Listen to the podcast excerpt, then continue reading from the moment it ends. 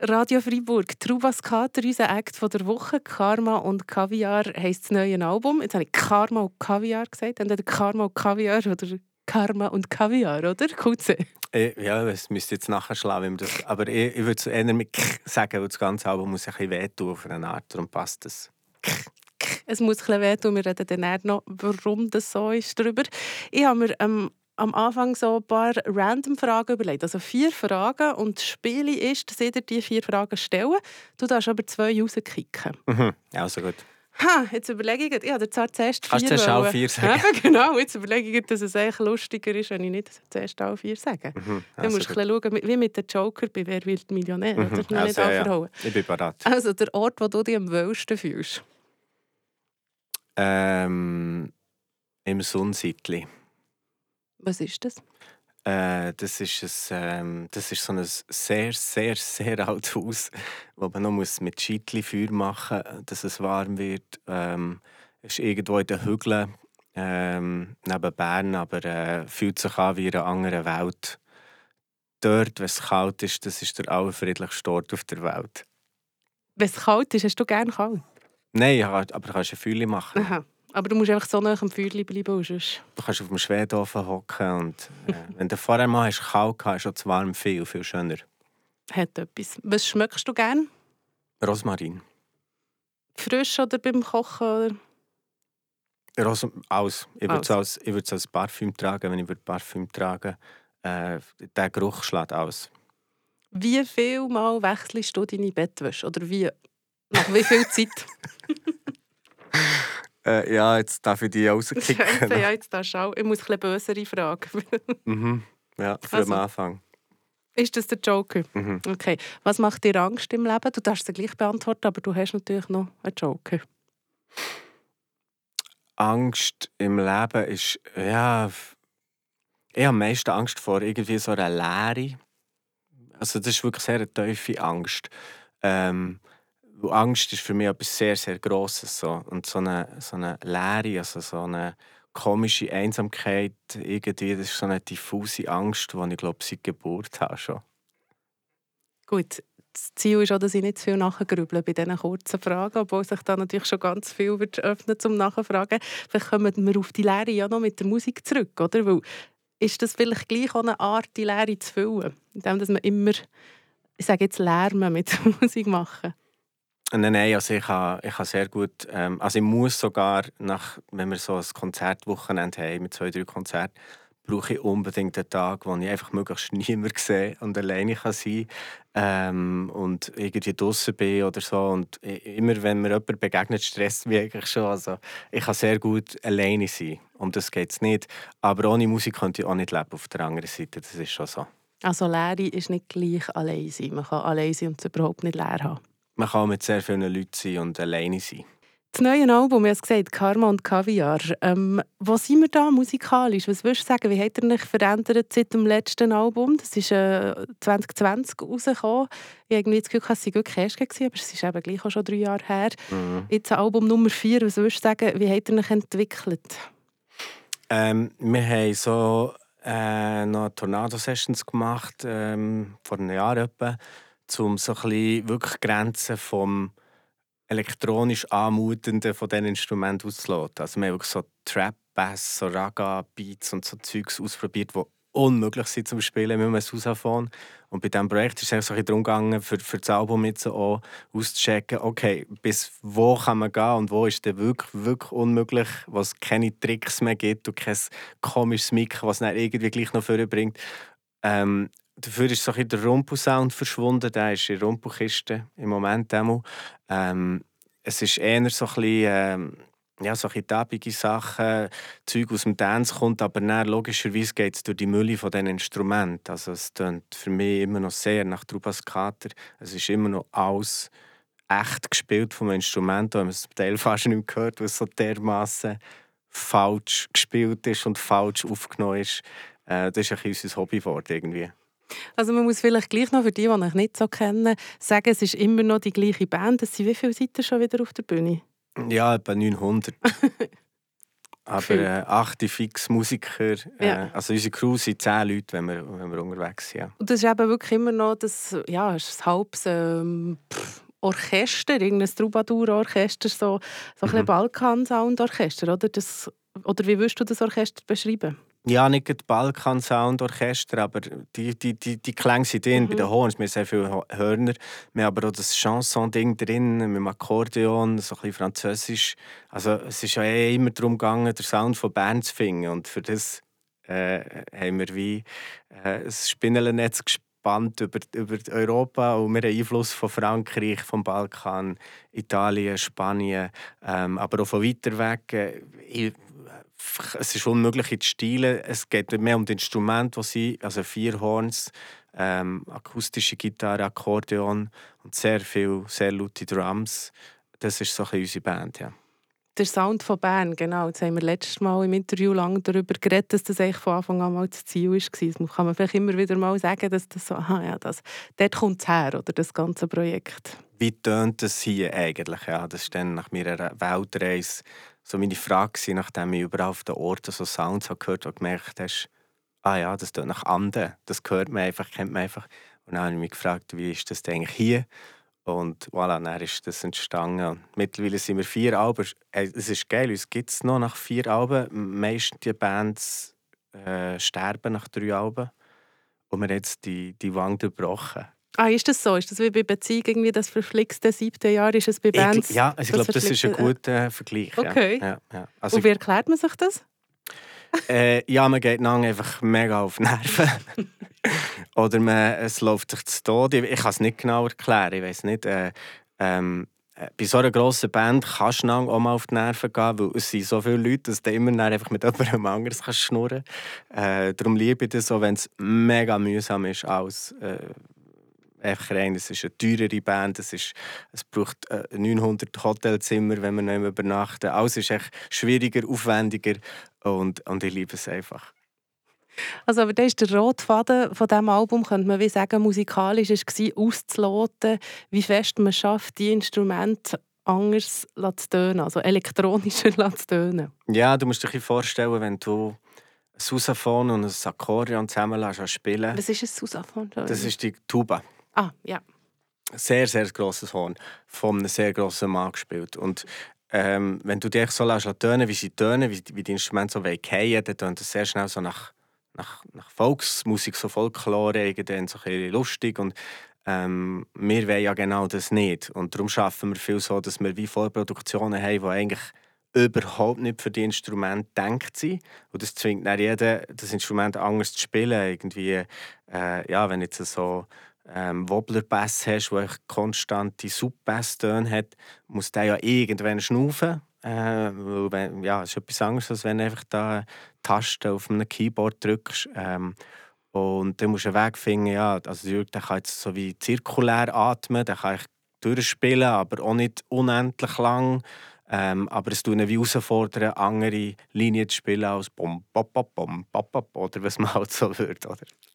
Und das kann man schon vorstellen, dass das bei eurer Band die grosse Herausforderung ist, nach vier Alben, dass, dass sie eben nicht alle gleich tönen, oder? Weil die Instrumente ja gleich auch einen gewissen Sound mit sich bringen. Ja, und auch für uns. Es nicht lang, also eigentlich ähm, haben wir sehr viele Krisen im Studio, weil es so aufwendig ist, ähm, das alles aufzunehmen. Wir können uns das Leben sehr viel einfacher machen, aber gleichzeitig haltet uns das so irgendwie beim Leben, weil das so ähm, ja, so wie eine, wie für eine Entdeckungsreise ist und plötzlich findest du wieder so einen Sound oder merkst, wow, okay, das ist jetzt richtig wuchtig und das kann fast mithalten mit den aufblasenen Produktionen, wo, wo mittlerweile hörst oder die sehr, sehr elektronisch sind. Da können wir grundsätzlich unter, weil das ist alles organisch, das sind alles echte Instrumente. Aber äh, wir, wir probieren so nah wie es irgendwie geht, an das herzukommen und es macht echt Spass. Das kann man vorstellen. Es ist eine richtige Spielerei, oder? Dann könnt ihr wirklich probieren, Zeug zu erzeugen mhm. und zu machen. Da kann jeder an seinem Instrument, das er eigentlich in- auswendig kennt, gleich noch Sachen entdecken. Ja, und du kannst schon, also der ähm, ein Song, «Der Teufelskraue» auf dem Album, ähm, der ist mit äh, also der, der, Drummer hat nie auf einem Schlagzeug gespielt. Der, der ganze Beat ist gemacht mit so Holzschitter, wo irgendwie so Kirschenholzschitter und irgend so ein Ton Trümmeli, Dingsbums, wo jetzt kaputt ist und äh, so, so Blech. Geräuschli. Also, man hört es sehr gut in diesem Beat, aber von Grund auf, jedes Kläfeln, alles, was der Beat ausmacht, sind irgendwelche wirren Objekte, die, die wir zusammen gesammelt haben. Und was ist denn deine Rolle in dem Ganzen? Weil du bist ja der Sänger, der Texter, oder? Mhm. Und dann so an diesen Spielereien mit den Instrumenten ist ja an sich nicht dein Metier in der Band, oder schon? Also ich habe... Nein, wir, also der, der äh, Hauptproduzent ist der Mattu Urech. Der macht eigentlich äh, ähm, so die richtige Produktion. Ähm, zusammen spinnen wir um. Dann kommt mal ein Beat von mir, mal von ihm oder sonst von jemandem. Ähm, und ich mache am Anfang so ein Hauptlayout von einem Song, bevor ich überhaupt aufnehmen kann. Und in diesem Fall zum Beispiel, in diesem wunderschönen Häuschen, das ich dir erzählt habe, äh, sind wir mal einen Abend lang umgegangen und haben auf alle äh, mit so einem Lederkleiderbügel, was es dort hat, auf alle Bretter geholt und das nach aufgenommen. Und dann habe ich aus dem ein Beat gemacht. Das ist jetzt überhaupt nicht mehr der, der drauf ist, aber das ist dann irgendwie so aus dem heraus entstanden. Also, ich darf dort am Anfang auch viel mitspielen äh, und wie eine Uridee geben. Und dann kommt die ganze Mülle von dieser Band und dann kommt eigentlich immer etwas recht anderes aus am Schluss. Und bei den Texten dort bist du, oder tust du die auch mit irgendjemandem? Ja. Das ist einfach ja. dein Business. Ja, ich, kann nicht, ich glaube, ich wäre extrem unangenehmer ähm, Mensch zum Zusammenarbeiten an einem Text. Ich muss wirklich ein mega Eco-Ding bei mir. es sind ja nicht Texte, ähm, wo, also sie erzählen Geschichten aus, aber es sind viele Metaphern oder viel, wo ich das Gefühl habe, was wollten wir jetzt erzählen oder wo man wie selber etwas drinnen kann hören kann. Wie biografisch sind sie? Das ist eine sehr gute Frage, weil ähm, äh, ich habe das nicht so gerne probiert, also mein Umfeld zu schützen. Von, äh, wenn, wenn er auch so Referenzen machen, wenn jetzt äh, äh, die Ziele kommt, dann muss das ergo mein Bruder sein oder wieso. Ähm, und ich probiere, wie ja, dort gar nicht so viel aus der Ich-Perspektive zu erzählen. Ähm, es ist, immer, es ist immer eine Mischung, also es ist sicher nie so einfach, wie es scheint. Es ist äh, erlebte Sachen, aber auch Sachen, die vielleicht andere Leute haben erlebt die ich aber irgendwie mitfühlen kann. Aber mischt sich mit irgendetwas, was ich vielleicht aus einem Film gesehen oder einfach auch reine Fantasie. Also das ist immer eigentlich alles zusammen so ein bisschen. Ich habe mir nur zum Beispiel den einen Song aufgeschrieben, Grenada, heisst der so, der Song? Granada. Granada. Also einfach, so wie ich gesagt habe, richtig. ähm, da geht es ja, glaube ich, darum, vom Text her, dass du eine Frau auf Granada gefolgt bist. Schau, hier habe ich es richtig geschrieben. Genau. Das ist nicht passiert, oder sind das einfach Gespinste und heisst symbolisch etwas ganz anderes? Also jetzt bei diesem Song zum Beispiel ist, ist am Anfang ist, äh, ein Produzent, äh, ein Freund von mir, ist in Granada gewesen. in der Nähe von Granada muss man sagen, und hat dort äh, äh, so eine, dort gibt es so Prozessionen, die gehen ewig lang. Ähm, die spielen glaube drei Tage am Stück die Musiker und ganz viel. Und, und die sind irgendwann so richtig kaputt und es klingt katzhagel falsch mit so Pfeifer und Bläser und, und so Marschtrommeln und das haut aber dann so, so, so martialisch und da hat mir eine Aufnahme von dem geschickt. Und das war wieder Urfunken für mich und der, der Rest habe ich dann dort wie mit dem aufbauen und schreiben. Das Album heisst Karma und Kaviar, ähm, zwei Wörter, die grundsätzlich nicht unbedingt zusammenpassen, aus einer anderen Welt sein. Aber genau das willst du, glaube damit auch ausdrücken. Oder erzähl gescheiter du, was du damit ausdrücken willst.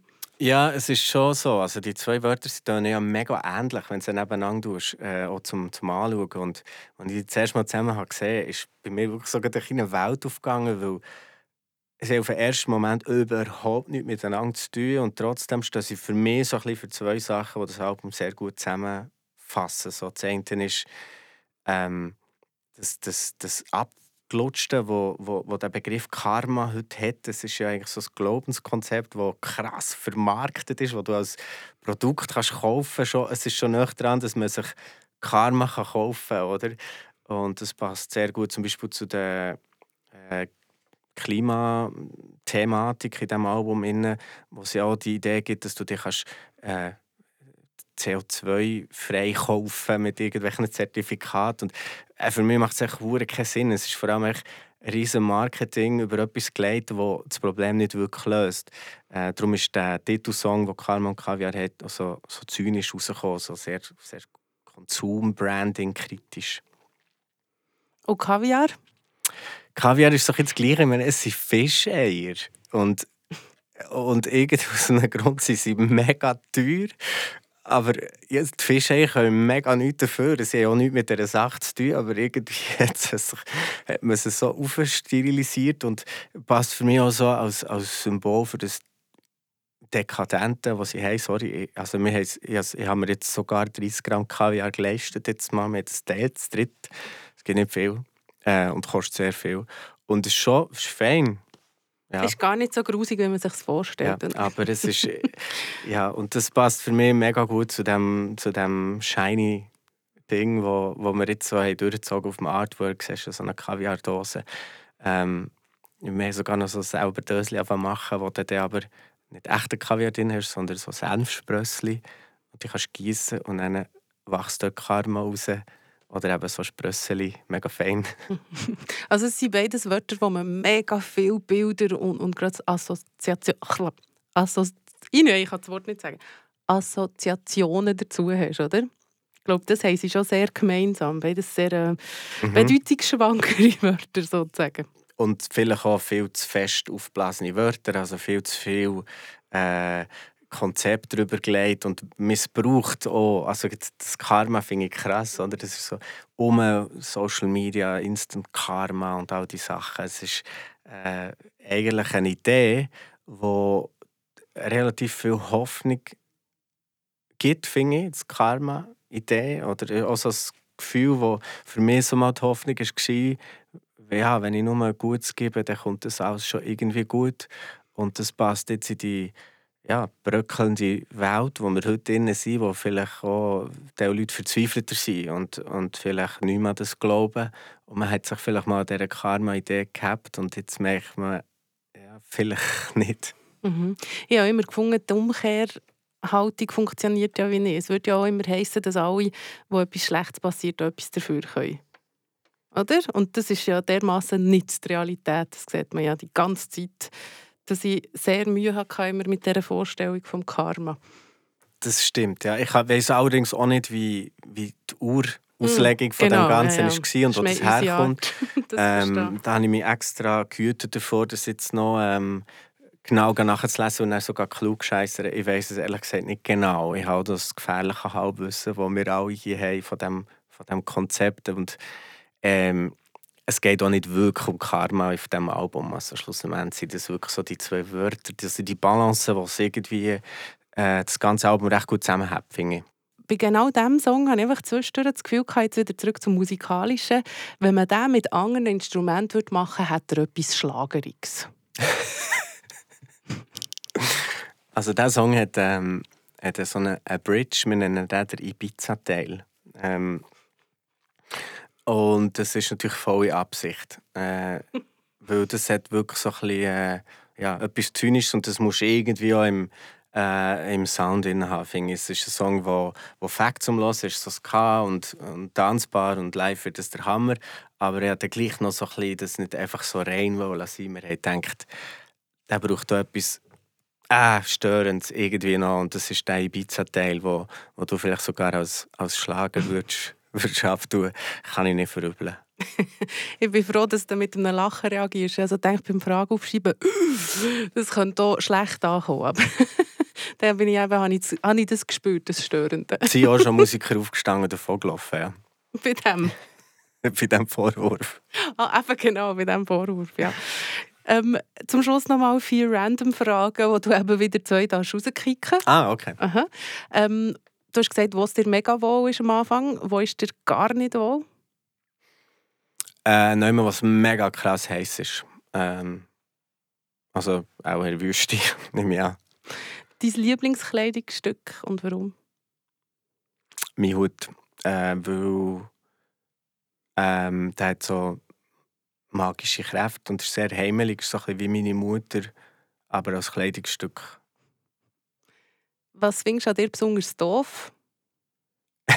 du darf jetzt skippen, das ist das super. Mhm. Was findest du an dir besonders gut? Shit. dürfte schon immer noch skippen. Ich muss, glaube mein Konzept noch mal anpassen. Man darf dann nur noch eine nach dir. Aha, also gut, ja. Also, dann darf ich dir skippen. Ja, du darfst noch. ich tue die Regeln anpassen. Ich darf da ein bisschen strenger werden. Merci viel, viel mal, Kutze von Trubas Kater. Karma und Kaviar heisst das neue Album. Merci für den Besuch. Gerne.